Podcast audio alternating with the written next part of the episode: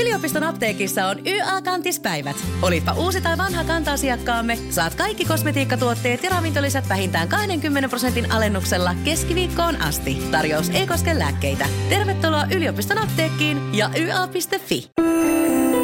Tämä on Radio Play -alkuperäissarja. Radio Play. Lapsellista. Sarja asiantuntijoilta vanhemmille ja vanhemmiksi haluaville. Tämän päivän lapsellista jaksossa Haverisen Rean vieraana on PLANin ohjelmapäällikkö Anna Salmivuori. Oikein paljon tervetuloa studioon. Kiitos paljon. Aloitetaan sillä, että sinä asiantuntijana kerrot PLANista, joka on varmaan nimellä tuttu meille kaikille, mutta mitä PLAN tekee? PLAN International on uskonnollisesti ja poliittisesti sitoutumaton lastenoikeusjärjestö. Ja PLAN International on perustettu vuonna tuhatyhdeksänsataakolmekymmentäseitsemän ja Suomeen me ollaan tultu tuhatyhdeksänsataayhdeksänkymmentäkahdeksan. Ja PLAN työskentelee yli seitsemässäkymmenessä maassa ympäri maailman. Ja PLAN International haluaa oikeudenmukaisemman maailman, jossa kaikki lasten oikeudet, kaikkien lasten oikeudet ja tasa-arvo toteutuu. Siksi PLAN parantaakin erityisesti kehitysmaiden tyttöjen elämää ja suojelua. Me tehdään työtä muun muassa koulutuksen, terveyden, lastensuojelun, seksuaali- ja lisääntymisterveyden ja taloudellisen voimaantumisen saralla yhdessä meidän paikallisten kumppaneiden kanssa siellä ohjelmamaissa. No yli seitsemässäkymmenessä maassa toimitte ja lapsien osa todella se ei maailmalla ole aina helppo. Missä paikoissa tällä hetkellä tarvitaan eniten apua? No lasten oikeudet ei oikeastaan toteudu täysin missään päin maailmaa, mutta tilanne on usein haastavin lapsilla, jotka kohtaa köyhyyttä ja syrjintää esimerkiksi sukupuolensa, etnisyytensä tai vammaisuutensa perusteella tai sitten jopa näiden kaikkien, eli on syrjittyyn vähemmistöön kuuluva vammainen tyttö esimerkiksi. Ja kansainvälinen PLAN on sitoutunut tukemaan maailman heikoimmassa asemassa olevia lapsia. Ja me tehdään työtä esimerkiksi syrjäisissä maaseutuyhteisöissä, kaupunkien slummeissa ja kriisialueilla ympäri maailmaa. Jos katsoo tätä hetkeä, niin akuutisti eniten apua tarvitsee lapset, jotka elää kriisien ja katastrofien keskellä ja joiden perustarpeet ei täyty. Tällaisia lapsia löytyy tälläkin hetkellä eri puolilta maailmaa, esimerkiksi Mosambikin tulvien, Etiopian kuivuuskriisin ja Syyrian sodan keskellä elävät lapset tarvitsee kiireesti apua saadakseen turvaa, ruokaa, puhdasta vettä, koulutusta ja psykososiaalista tukea, koska he ovat nähneet ja kokeneet asioita, joita pienen lapsen mieli ei voi ymmärtää eikä käsitellä. Mm. No sä mainitsitkin tuossa jo tuollaisia paikkoja, joissa tällä hetkellä akuutisti tarvitaan apua ja niitä on tosi paljon. Tämän podcastin aikana luultavasti tullaan aika moneen kertaan mainitsemaan termi kehitysmaa. Ja mä halusin sulta niin kun tavallaan tarkentaa sitä termiä. Helposti tuntuu, että me maallikot ajatellaan, jos puhutaan kehitysmaista. Mä muistan, että mä ajattelin koko mun lapsuuden ja nuoruuden, että se tarkoittaa koko Afrikkaa. Ja asiahan ei niin kun ole näin. Miten sä määrittelet kehitysmaan? No kehitysmaa versus teollisuusmaa takseli määritellään, että tietyt indikaattorit, mitkä on sitten erilaisia, että milloin on kehitysmaa ja milloin sitten kuuluu teollisuusmaihin. Hyvä, hyvä ajatus on ehkä se Y K:n kehitysohjelman U N D P:n inhimillisen kehityksen mittari, joka katsoo elinajan odotetta, koulutusta ja elintasoa. Ja se määrittelee tämä inhimillisen kehityksen mittari sit maat järjestykseen tämän, tämän arvon mukaan. Ja jos tällä hetkellä katsoo, siellä on määritelty sata kahdeksankymmentäyhdeksän maata, niin viimeisimpänä tällä inhimillisen kehityksen mittarilla on Niger, Keski-Afrikan tasavalta, Etelä-Sudan, Chad, Burundi, Sierra Leone, Burkina Faso, Mali, Liberia. Eli puhutaan monista Afrikan maista, joissa on joko käynnissä oleva kriisi tai siellä on ollut pitkittyneitä kriisejä, jotka on sitten vaikuttanut sen maan, maan kehitystä ja, ja sitten ihmisten, ihmisten mahdollisuuksia elämään, elämään siellä. Mm. No eri maissa on eri haasteita. Sä itsekin tuossa sanoit, että on puhtaan juomaveden puutetta, on turvallisuustilanne huono. Minkälaisia kaikkia tällaisia erilaisia haasteita tosiaan on ja miten ne sitten maantieteellisesti eroaa? No se onkin iso ja laaja kysymys, että eri maissa ja eri maiden sisällä on sitten vielä omia haasteita, erityispiirteitä. Ja niin kuin äsken mainitsit, että Afrikka on ollut yhtä kuin kehitysmaa, niin Afrikassakin on yli viisikymmentä valtiota, joissa sitten vielä maiden sisälläkin on erilaisia todellisuuksia ja tilanteita siellä asuville lapsille. Eli usein kansallisetkaan tilastot ja keskiarvot ei kerro sitä koko totuutta maasta ja siellä asuvista lapsista, miten heidän oikeudet toteutuu ja miten oikeudet toteutuu kaikkien lasten kohdalla. Niin kuin äsken mainitsin, etniseen vähemmistöön kuuluva maaseudulla asuva tyttö voi olla aivan eri asemassa kuin kaupungissa valtaväestöön kuuluva poika, miten heidän elämänsä menee ja miten heidän oikeutensa toteutuu. Ja sen vuoksi meidän työtä PLANissa ohjaa vahvasti paikallinen osaaminen ja asiantuntemus.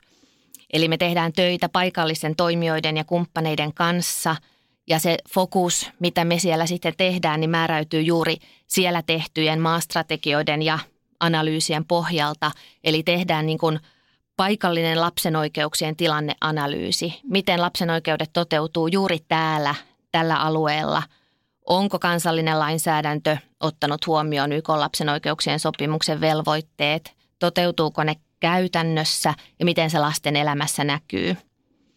Ja tämän lisäksi sitten täytyy tehdä tämmöisiä niin kuin gender-analyysejä, eli miten juuri sillä alueella sukupuoleen perustuvat eriarvoisuudet, niiden syyt ja seuraukset tulee ilmi arkielämän eri toiminnoissa. Ja näiden analyysin perusteella sitten tiedetään, että mitkä on niitä haasteita, mihin juuri sitten PLANin kaltainen järjestö ja toimija voi tuoda sen oman osaamisensa lisäarvon. Eli niin kuin aluksi sanoin, että lasten oikeudet ei toteudu täysin missään maassa, mm. joten tekemistä on paljon ja sitten pitää miettiä, että mitkä on niitä, niitä fokuskohteita sitten kullekin toimijalle. Mm.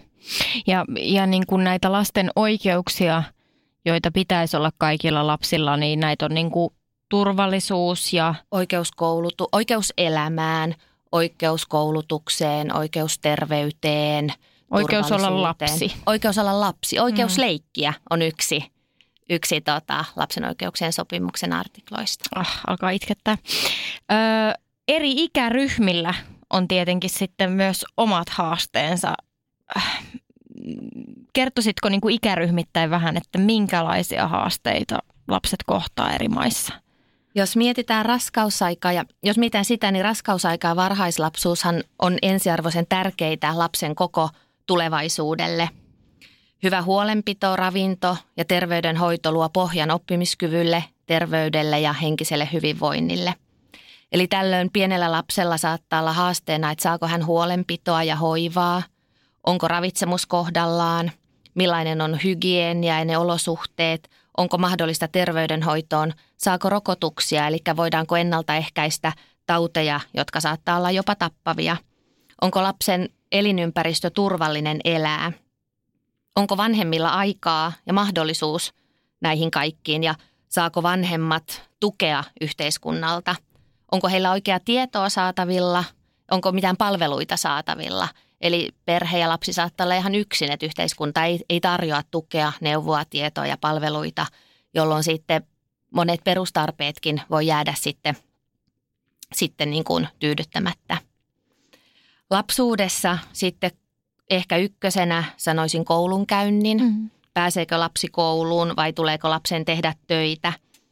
Ja sitten jos pääsee kouluun, niin onko koulu omankielinen vai tuleeko opiskella? Opiskellakin yhtäkkiä jollain uudella ja tuntemattomammalla kielellä, koska sun oma kieli on joku paikallinen vähemmistökieli ja koulu onkin sitten valtakielellä, niin eihän siellä, siellä sitten välttämättä pysty oppimaan. Uskomatonta. Tämmöisiä juttuja, mitä ei niin kuin tule ajatelleeksikaan. Mitä ei tule ajatelleeksi ja, ja se, että opitaanko koulussa, onko siellä koulussa opettaja paikalla.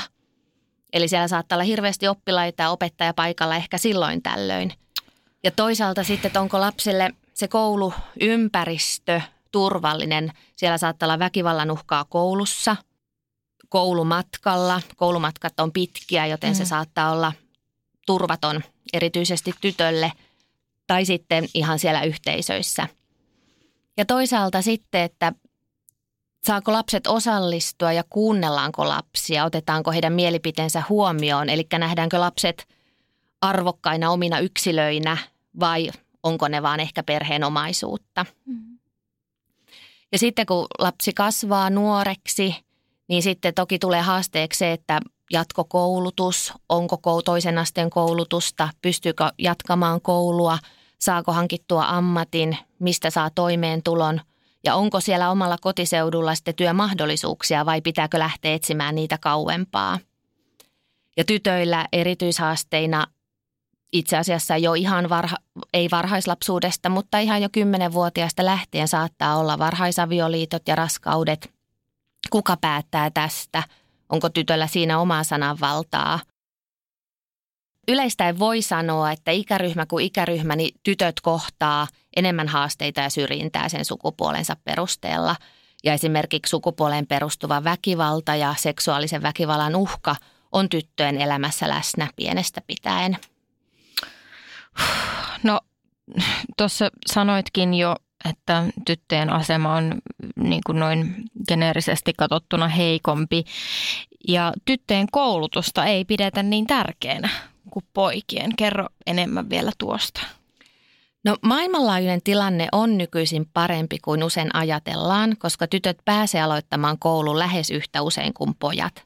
Ja tähän on vaikuttanut järjestöjen ja monien muiden toimijoiden pitkäaikainen työ tyttöjen koulutuksen edistämiseksi ja asenteiden muuttamiseksi. Mutta tällä hetkellä on kuitenkin globaalisti iso ongelma siinä, että tytöt putoaa koulusta teini-iässä, he joutuu jäämään kotitöihin tai menemään palkkatöihin tai joutuu naimisiin. Ja tällöinhän he ei sitten saa riittävää koulutusta ammatin ja toimeentulon turvaamiseksi. Tällä hetkellä noin sata kolmekymmentä miljoonaa kuusi seitsemäntoista-vuotiaista tyttöä ei pääse kouluun. Ja tilanteen korjaamiseksi pitääkin lisätä tietoa tyttöjen koulutuksen merkityksestä, vahvistaa heikommassa asemassa olevien perheiden toimeentuloa ja tehdä juuri kouluista ja koulumatkoista tytöille turvallisia. Mm. Eli niin kuin mainitsin, niin koulumatkat saattaa olla pitkiä ja turvattomia tytöille, joten perhe haluaa suojella tyttöä, että ottaa tytön pois koulusta, mutta samallahan, samallahan he aiheuttaa haittaa, vaikka tavallaan toimivat sen oman mm. tyttärensä parhaaksi. Ja toki on tärkeää puuttua lapsiavioliittoihin, koska ne on, ne on asia, joka katkaisee tavallisesti tyttöjen koulutien.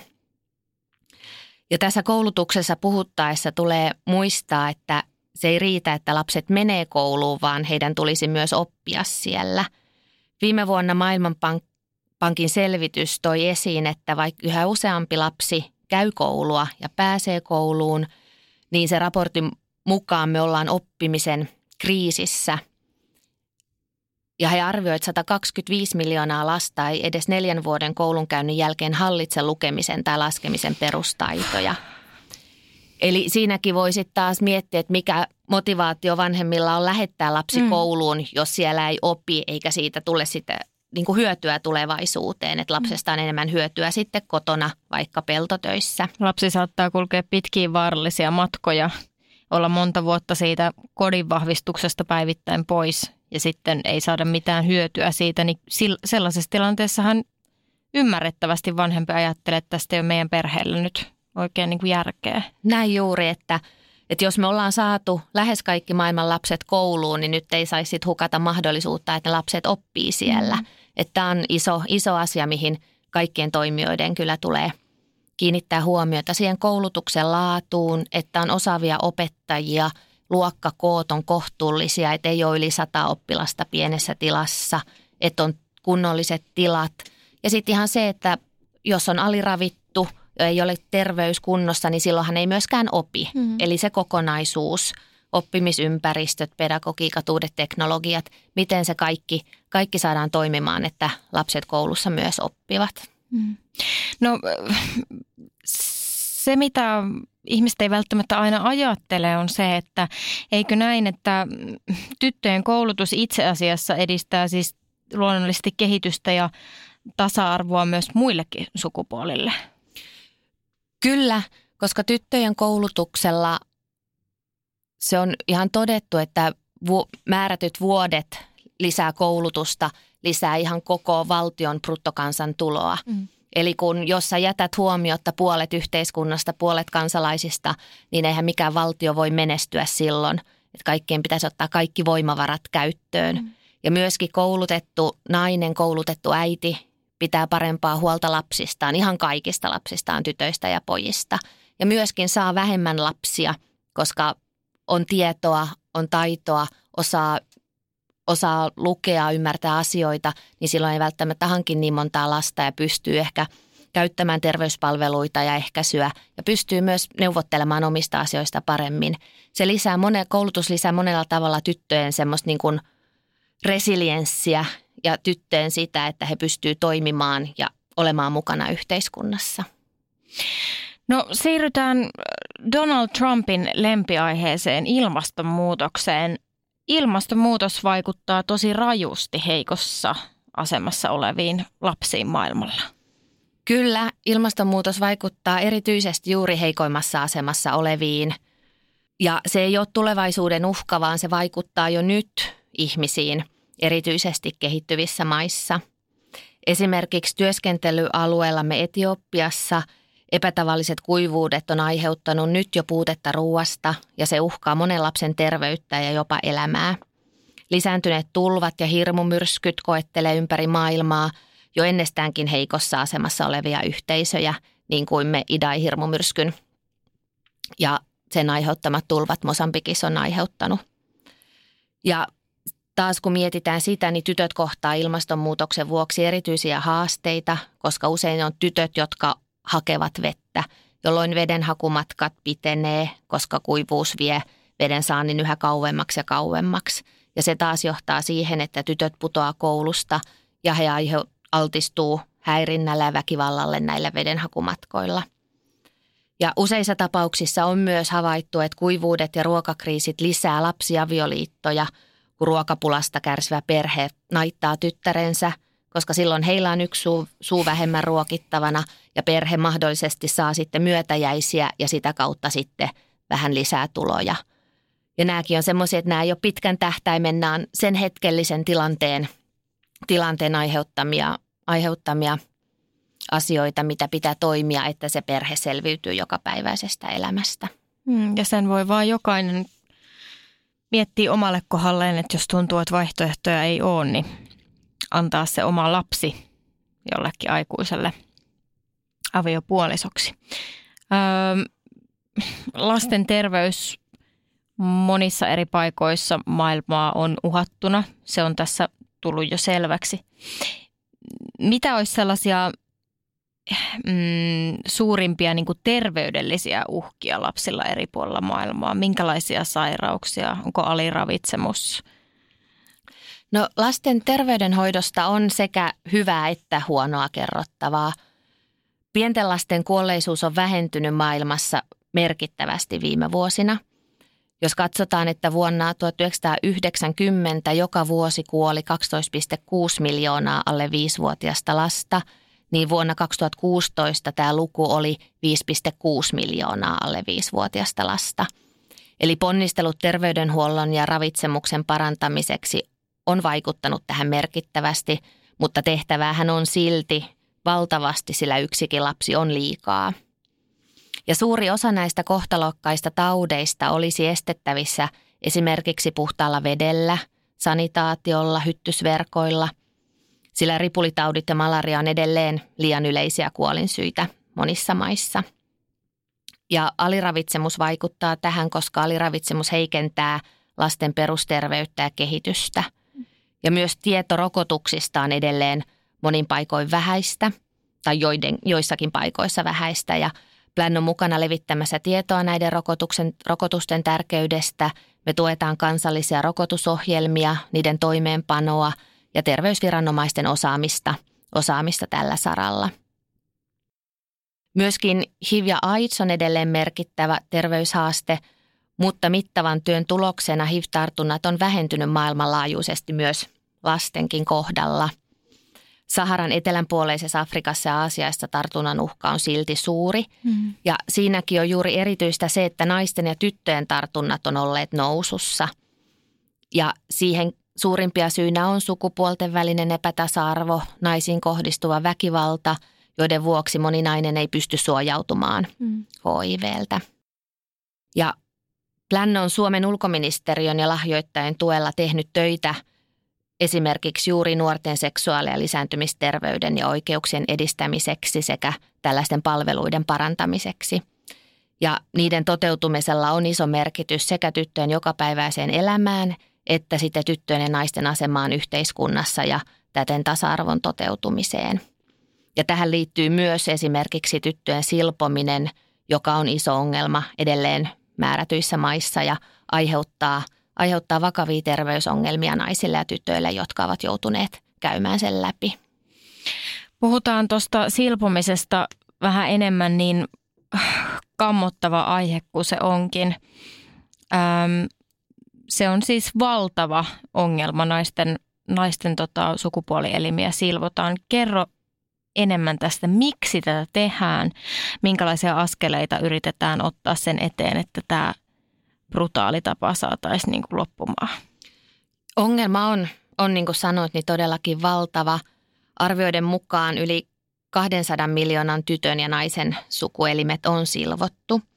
Ja se on haitallinen perinne, joka perustuu pitkälti pyrkimykseen hallita tytön ja naisten seksuaalisuutta. Ja silpominen aiheuttaa tytöille lukuisia riskejä ja haittoja koko loppuelämäksi. Ja tässä toimenpiteessä tytön ulkoiset sukuelimet poistetaan joko osittain tai kokonaan. Ja itse toimenpide on hyvin kivulias ja vaarallinen. Usein sitä seuraa tulehdus, mahdollisesti myös H I V-tartunta, sillä silpomisvälineet ovat usein epäpuhtaat. Ja se aiheuttaa tyypillisesti kipuja sitten myöhemmässä elämässä kuukautisten, yhdynnän ja synnytysten aikana. PLAN esimerkiksi on toiminut silpomisen lopettamiseksi useissa maissa. Suomalaislahjoittaja ja ulkoministeriön tuella me ollaan työskennelty jo pitkään Etiopiassa, jossa, on, jossa me ollaan saatu kymmeniä yhteisöjä luopumaan tästä perinteestä. Ja avainasemassa on saada koko yhteisö mukaan. Niin perinteiset johtajat, uskonnolliset johtajat, perheet, isovanhemmat, koululaiset, lapset. Järjestetään keskustelutilaisuuksia, koulutustilaisuuksia, tuetaan koululaisten kerhoja, joiden avulla paikalliset ihmiset oppii silpomisen haitoista, terveyshaitoista ja alkaa itse sitten edistää muutosta, joka sitten on iso askel asioiden muuttumisen puolesta.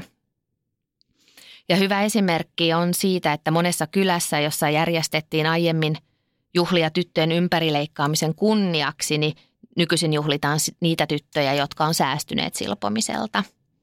Ja tässä on tärkeää vaikuttaa myös viranomaisia päättäjiin, eli näihin vastuunkantajiin. Silpominen on lähes kaikkialla kielletty lailla, mutta siinä toimeenpanossa ja valvonnassa on vielä paljon puutteita. Että paljon pitää, niin kuin, pitää tietoisuutta yllä, kertoa laista, kertoa miten asiat tehdään, mutta mikään laki ei muuta tilannetta, ellei saada niitä perinteisiä asenteita ja normeja mm. siellä kylätasolla ihmisten mielessä muutettua. Aika moni noita tota, perinteisiä asenteita ja normeja kohtaa myös silloin, kun kuukautiset alkaa, ja sehän aiheuttaa myös paljon haasteita monissa paikoissa, että nuoria tyttöjä eristetään kylmään, saatetaan eristää moneksi yöksi, siellä saatetaan petojen raatelemaksi joutua tai kuolla kylmyyteen, tai että paljon on tollakin saralla niin kuin tehtävää. Kyllä on. Monet asiat on tabuja, joista ei jutella, joista ei puhuta, tietoa ei ole, niin nuoret tytöt ovat ihan yksin asioiden, asioiden keskellä ja, ja se aiheuttaa heille toki Toki paljon sitten haasteita. Ja siinäkin just se koulutus varmaan nousee arvoon arvaamattomaan, että Kyllä. jos näiden tyttöjen vanhemmat tietäisi, mistä on kyse ja näin, niin tällaisiakään lieveilmiöitä ei välttämättä sitten esiintyisi.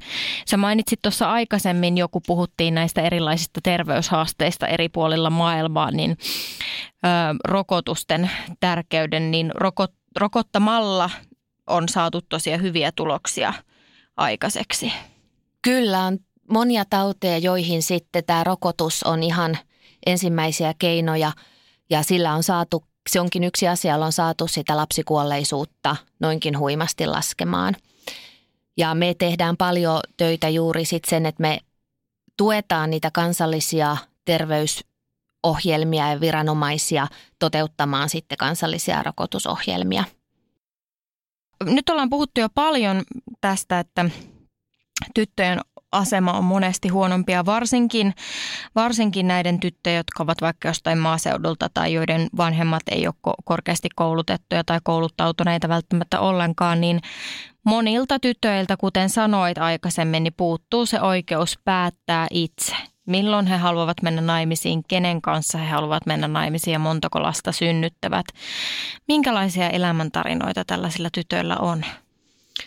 Joo, niin kuin sanoit, niin oikeus päättää omasta kehosta, elämästä on kaikille kuuluva oikeus, mutta se ei toteudu kaikkien kohdalla.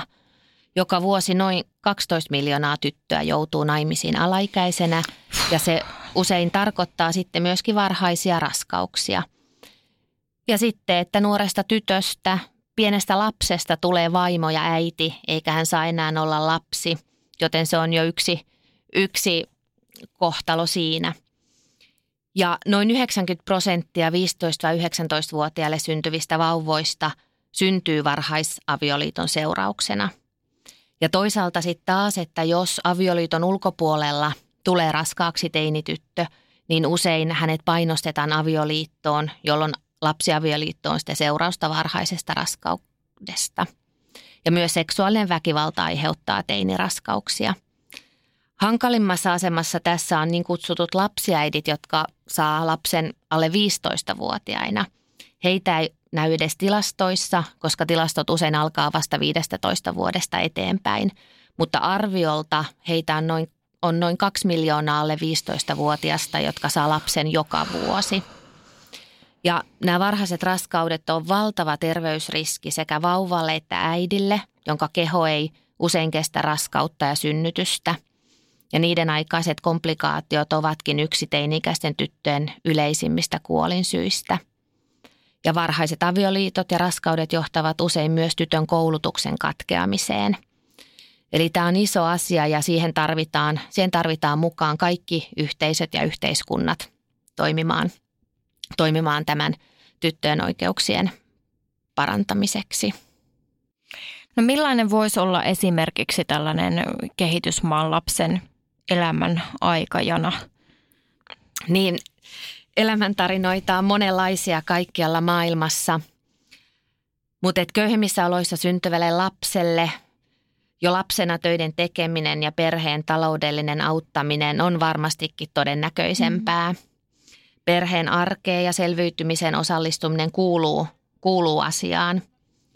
Sitten koulunkäynnin epävarmuus ja erilaisten tukiverkkojen palveluiden vähäisyys tekee, tekee elämästä hauraampaa ja ennakoimattomampaa. Lapsuus voi jäädä hyvinkin lyhyeksi, jos itsestä tulee äiti jo lapsena. Mm-hmm. Ja tytöt kohtaa, niin kuin on jo sanottu, niin enemmän haasteita ja syrjintää sukupuolen perusteella ja saa harvemmin sitä päättää omasta elämästään. Todennäköisemmin poika hankkii ammatin ja hänestä tulee perheen elättäjä, koska se kuuluu sitten tähän perinteisiin sukupuolirooleihin, mutta joka kahlitsee myös sitten pojan tulevaisuutta, koska odotukset on, odotukset on häntä kohtaan sitten tässä. Kyllä, ja eihän, eihän, se, eihän se todellakaan mene myöskään niin, että kaikki pojat näissä paikoissa saisi tosiaankaan päättää, mitä tekee, vaan se elämänpolku on hyvin pitkälti määritelty etukäteen. PLANilla on toimintaa myös Suomessa. Minkälaista toimintaa te täällä teette? No Suomessa me työskennellään maahanmuuttajanuorten kanssa. Meidän pääasiallista kohderyhmää on erityisesti hiljattain Suomeen muuttaneet teini-ikäiset nuoret. Ja me pyrimme vahvistamaan näiden maahanmuuttajanuorten aktiivista kansalaisuutta, eli toimimista täällä suomalaisessa yhteiskunnassa. Me tuetaan heitä löytämään, löytämään koulutuspaikkoja, saamaan työkokemusta ja vaikuttamaan. Me tehdään työtä myös näiden nuorten vanhempien kanssa, jotta hekin löytäisivät paikkansa yhteiskunnassa. Tämän lisäksi me tehdään globaalikasvatusta, eli teemme yhteis- oppilaitos, erilaisen oppilaitosten kanssa yhteistyötä, jonka ansiosta sitten lapset ja nuoret oppivat kehityskysymyksistä ja lasten oikeuksista sekä sitten opettajan koulutus, koulutuslaitosten kanssa tehdään yhteistyötä. Palataan vielä hetkeksi lapsiin, joilla on kaikista vaikeinta olla. Mistä tällaiset huonoissa oloissa elävät lapset haaveilee? No kun me tavataan kollegojen kanssa lapsia, niin me kuullaan aika samanlaisia haaveita maasta riippumatta. Tyypillisiä unelmia on hyvä ammatti ja toimeentulo. Yleisiä toiveammatteja on opettaja, sairaanhoitaja ja poliisi, koska näitä ammatteja lapset näkee siinä lähiympäristössään. Myös kirjanpitäjäksi haluaa moni, mutta se liittyy haaveeseen tällaista niin kuin toimistotyöstä, että vähän paremmasta työstä. Aha, okay.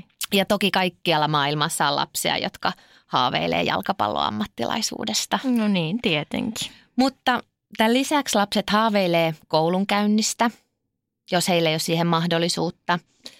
He haaveilee perheensä auttamisesta ja siitä, että pienemmillä sisaruksilla olisi asiat paremmin. Esimerkiksi, ettei heitä ympärileikattaisi, jos heidät itsensä on ympärileikattu. Ja Etiopiassa, missä me tehdään töitä tämän haitallisen tavan poistamiseksi, niin siinähän tärkeässä asemassa ovat tytöt itse. Ja nämä tytöt haaveilee tämän perinteen lopettamisesta ja tekee kovasti töitä sen eteen kouluttamalla yhteisöjä ja levittämällä tietoisuutta. Ja he saattaa sitten haaveilla juuri sairaanhoitajan ammatista, jotta he voisivat myös aikuisina tukea yhteisöjään, oman kylän äitejä ja lapsia. Ja konfliktin keskellä haaveilevat lapset mainitsee usein haaveenaan turvallisen kodin tai sen, että saisivat vielä tavata kadonneen sukulaisensa. Ja tämmöisessä absoluuttisessa köyhyydessä elävät pienet lapset saattaa kertoa unelmakseen, että heillä olisi oma nalle tai nukke, jotain omaa ja tärkeää. Pistää vähän, anteeksi, mä nyt kyllä ihan liikutuin, koska pistää vähän perspektiiviin omia asioita. No miten sitten ne lapset, joita te olette auttanut? Minkälaisia elämäntarinoita sieltä löytyy? No se luo varmastikin tähän työhön sitä motivaatiota ja virtaa. Me nähdään valtavasti esimerkkejä siitä, kuinka tukea ja rohkaisua ja koulutusta saaneista nuorista tulee vahvoja oman tien valitsijoita ja esimerkkejä muille lapsille ja nuorille. Esimerkiksi Afrikassa PLAN on tukenut lapsityöläisten omaa liikettä, jossa he auttaa ja tukee toisiaan. Nämä lapset, jotka ovat joutuneet jo varhain huolehtimaan itsestään, niin on kyvykkäitä ja heillä on paljon ajatuksia omia ratkaisumalleja tilanteen parantamiseksi. Ja usein meitä tarvitaankin ovien avaajiksi aikuisten maailmaan ja vakuuttamaan aikuiset kuulemaan ja kuuntelemaan lapsia, jotka itse asiassa ovat oman tilanteensa parhaita asiantuntijoita. Mä oon paljon puhunut tuosta Etiopiasta, mutta sieltäkin olisi esimerkki. Etiopialainen Beine oli vähällä joutua neljätoistavuotiaana silvottavaksi ja lapsiavioliittoon, sillä hänen köyhyydessä olevat vanhempansa tarvitsi näitä myötäisrahoja ja kyseisellä alueella vain ympärileikattu tyttö oli avioliittokelpoinen. Tämä Beine pyysi sitten tukea PLANilta ja meidän paikalliset kumppanit sai perheen luopumaan näistä aikeista, jolloin Beine nyt jatkaa koulunkäyntiään. Hän on lahjakas oppilas ja aktivisti, joka puhuu silpomisen ja lapsiavioliittojen haitoista. Ja hän haluaa lääkäriksi, jotta voi auttaa silpomisen seurauksesta kärsiviä tyttöjä ja naisia. Mutta näihin lasten tarinoihin liittyy vahvasti sitten myöskin muutoksen kokeneet aikuiset, eli lasten vanhemmat, muut kyläläiset, uskonnolliset ja muut perinteiset johtajat. Esimerkiksi samalta alueelta oleva maanviljelijä Shalamo kertoo, että hän vastusti pitkään tätä työtä ja hänestä tuntui ikävältä, että perinteitä väitettiin haitallisiksi ja hän puolitoista vuotta hän teki vastarintaa. Mutta hiljalleen hänen mielensä alkoi muuttua, kun hän kuuli tositarinoita tyttöjen silpomisen seurauksista. Ja tänä päivänä hän itse asiassa toivoo, ettei hänen vaimoaan ja tyttäriään olisi silvottu, eikä hän missään nimessä aio hyväksyä lastenlastensa ympärileikkauksia. Ja tämän lisäksi hän suojelee nykyisin myös muita kylän tyttöjä puhumalla aiheesta ja olemalla esimerkki muille. Näitä tarinoita on paljon. Puhuit siitä kuukautisista jossain vaiheessa, niin Kehittyvissä maissa moni tyttö jää kotiin kuukautisten ajaksi, koska niihin liittyy häpeää ja itse asiassa kuukautissuojat on kalliita tai niitä mm. ei ole saatavilla. Ja niin teki myöskin täällä meidän Etiopian hankealueella Sidamassa asuva Mestawet, kun hänen kuukautiset alkoi kaksitoistavuotiaana. Ja se ei tapahtunut kerran eikä kahta, vaan joka kerta, joka kuukausi, kun oli kuukautiset, niin hän ei voinut mennä kouluun. Ja vanhemmille ja opettajille hän kertoo olevansa kipeä, koska totuutta ei voinut sanoa. Kuukautiset on tabu, niistä ei puhuta. Joskus Mestawet yritti käydä koulua näiden kuukautisten aikana, mutta se oli vaikeaa, koska siteenä käytetään banaanipuun kuitua tai vanhoja räsyjä. Ja eihän tämmöiset tee se itse siteet pidä vuotoa kurissa ja sen lisäksi ne on epähygienisiä, että niistä saattaa sitten, se saattaa aiheuttaa hankaluuksia. Mutta täällä koulussa sitten alkoi PLANin kuukautisterveyteen liittyvä, liittyvä hanke, jossa sitten lapsia, tyttöjä, poikia koulutettiin asioista. Se perusti terveyskerhoja ja alkoi pala palalta murtaa tätä kuukautisiin liittyviä tabuja. Ensin he kertoo näistä kuukautisista, niiden tärkeydestä muille koulun oppilaille ja sen jälkeen omille vanhemmilleen, jotka sitten taas vei sanaa eteenpäin täällä yhteisöissä. Ja koulutetut opettajat puolestaan avasi keskustelun omien kollegoiden kanssa. Eli kun tieto on lisääntynyt, opettajat ja vanhemmat on ymmärtäneet asian. Täällä koulussa on rakennettu esimerkiksi pesuhuone, jotta tytöt voi huolehtia hygieniasta kuukautisten aikana. Se tila on toki vaatimaton ja karu, betoninen lattia, aaltopellistä rakennetut seinät ja katto, mutta se on silti enemmän kuin koskaan aiemmin. Ja tärkeintä siinä on, että se on vain tytöille tarkoitettu. Tämän lisäksi sitten haluttiin parantaa sitä, että on niin kuin mahdollisuus saada näitä suojia, kuukautissuojia, niin nuorten ompelupajoissa alettiin valmistaa edullisia kestositeitä. Niitä valmistaa paikalliset nuoret naiset ja miehet, jotka kuuluu PLANin tukemaan säästöryhmään. Sitten näistä pajoista siteet kuljetetaan alueen kouluihin, terveysasemille, kylän säästöryhmiin, joista sitten ennakkotilauksen tehneet vanhemmat voivat lunastaa ne tytöilleen. Ja koulujen kuukautiskerhoissa tytöt sitten opastavat toisiaan siteiden käytöstä ja hygieni- hygieniasta huolehtimisesta. Ja tämä on saanut vähenemään tyttöjen koulupudokkuutta, eli tytöt on pystynyt jatkamaan koulua. Ne on menestyy paremmin koulussa, koska he missaa muutamaa päivää joka kuukausi. Ja sitä kautta myös tyttöjen itsetunto on parantunut, kun he käyvät koulua koko ajan. He saavat avoimesti puhua asioista, kuukautisista ja vaikuttaa koulun asioihin. Ja tässä on niin kuin yksi, yksi tarina, mutta se vaikuttaa moneen muuhunkin tyttöön. Ja mitä enemmän näitä, näitä tarinoita tulee, niin sitä isommasta muutoksesta on kyse. No sä oot jo tosi hyvin kertonutkin kaikkea, että minkälaisia muutoksia PLAN International on saanut aikaan. Eli antanut jo aika paljon syitä, miksi teitä kannattaa tukea, mutta onko vielä jotain sillä saralla, mitä haluaisit mainita? Lisää meidän työstä varmastikin löytyy meidän nettisivuilta double-u double-u double-u piste plan piste f i. Me tehdään paljon työtä maailmanlaajuisesti, joten tuloksia on paljon. Me tehdään töitä ulkoministeriön rahoituksella, me tehdään töitä E U-rahoituksella, lahjoittajien rahoituksella. Meillä on suomalaisia kummeja ja sitten tämmöisiä säännöllisiä tyttösponsoreita. Eli heidän avulla me pystytään tekemään töitä näillä kaikilla aihealueilla ja vaikuttamaan tyttöjen elämän parantamiseen, mutta myös kaikkien lasten, kaikkien lasten oikeuksien toteutumiseen ja tasa-arvon toteutumiseen. Öö, mulla on vielä tähän loppuun pari kysymystä. Miten... Miten sä niin kuin itse näet ja koet, minkälainen meidän suomalaisten, suomalaisten tahtotila on auttaa myös muualla asuvia lapsia? No kyllä me PLANissa nähdään valtavasti tahtoa auttaa ja toimia erityisesti tyttöjen aseman parantamiseksi. Ja ulkoministeriö teetti itse asiassa viime vuonna mielipidemittauksen, jonka mukaan kahdeksankymmentäkahdeksan prosenttia suomalaisista pitää kehitysyhteistyötä tärkeänä. Ja seitsemänkymmentäkuusi prosenttia pitää naisten ja tyttöjen oikeuksien edistämistä parhaana tapana vähentää globaalia eriarvoisuutta. Ja meillä on monella tavalla ihmisiä mukana PLANin työssä, niin kuin sanoin äsken kummeina, säännöllisinä lahjoittajina eli tyttösponsoreina ja sen lisäksi sitten vapaaehtoisina, jotka antaa meille arvokasta osaamistaan ja aikaansa. Meillä on Suomessa monimuotoista vapaaehtoistoimintaa, johon on helppo tulla mukaan ja me järjestetään esimerkiksi tapahtumia ja tempauksia ja vuoden kohokohta tässä on kansainvälinen tyttöjen päivä, joka on yhdestoista lokakuuta. No siinä tuli myös tapoja auttaa. Kiitos oikein paljon. Olipa opettavainen ja liikuttava haastattelu. Kiitos Anna Salmivuori, PLANin ohjelmapäällikkö.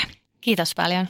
Yliopiston apteekissa on Y A-kantispäivät. Olipa uusi tai vanha kanta-asiakkaamme, saat kaikki kosmetiikkatuotteet ja ravintolisät vähintään kaksikymmentä prosentin alennuksella keskiviikkoon asti. Tarjous ei koske lääkkeitä. Tervetuloa yliopiston apteekkiin ja y a piste f i.